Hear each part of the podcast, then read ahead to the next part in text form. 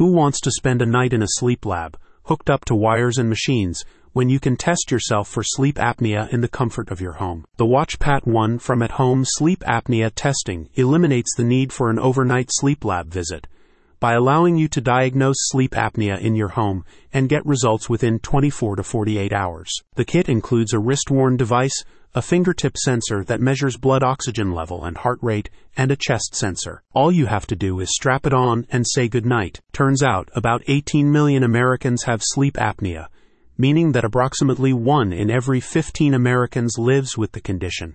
If untreated, it can lead to various health problems, including high blood pressure and cardiovascular disease. At home sleep apnea testing wants to make the diagnosis of sleep apnea as simple as possible, and the WatchPat 1 is the solution. The WatchPat 1 is an FDA cleared device that you wear at night to diagnose sleep apnea and other sleep disorders.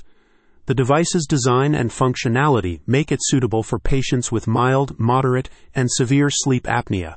It records peripheral arterial tone, heart rate, and oxygen saturation, and its accuracy has been validated by several clinical studies. Once you've worn the WatchPat 1 for a night, Dr. Ronald A. Popper, MD, DABSM, FAASM, the medical director at At Home Sleep Apnea Testing, analyzes the data he sends you a diagnosis and treatment recommendations within 24 to 48 hours. The company also emphasizes that home sleep tests like WatchPat 1 are more affordable than sleep lab studies. The price is a significant advantage, especially if you don't have insurance coverage. I was contemplating doing a sleep study at a facility, but I am wary about sleeping at places I'm not used to, said a satisfied customer.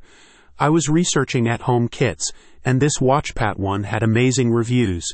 I took a dive and it was an easy experience from start to finish. Less than a week to do the test and get a diagnosis. Click on the link in the description for more details.